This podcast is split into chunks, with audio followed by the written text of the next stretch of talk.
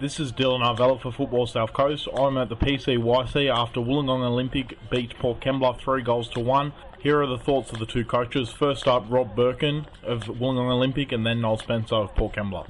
It uh, shows a lot of character and a lot of guts, and uh, the guys dug in to cover for the loss of the man for a, a, massive part of the part of the game. You know, it's probably 80% of the game we're down to 10. So I take my hat off to the team. They're they're, they're a tight bunch, and uh, that's that's the quality they've got. You guys conceded early, but when you were down to 10, you didn't concede. You must be proud with that.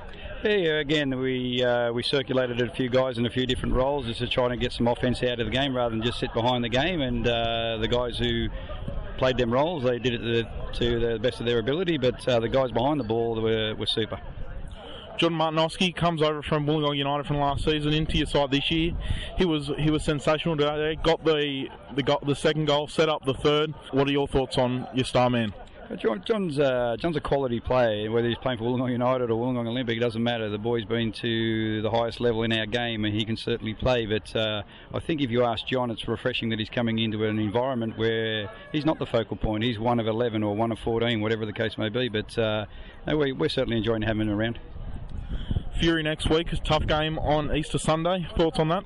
Uh, I, to be fair, I haven't seen the Fury play. Um, I'll probably go and watch them to play uh, Corrimal tomorrow and all that sort of thing. It's um, one of my old clubs, so uh, looking forward to the challenge. I look forward to every Saturday, to be fair, but uh, I'll uh, enjoy the one tonight. The guys really earned it. Best of luck in that match and congratulations. Thank you so much. I'm now with the coach of Port Kembla, Noel Spencer. Rough game today. Uh, not good enough. Not good enough in all aspects of the game, mate. What was the reason you guys struggled to break down 10 men Olympic? Uh, we uh, yeah we struggled in that top third. Creativity.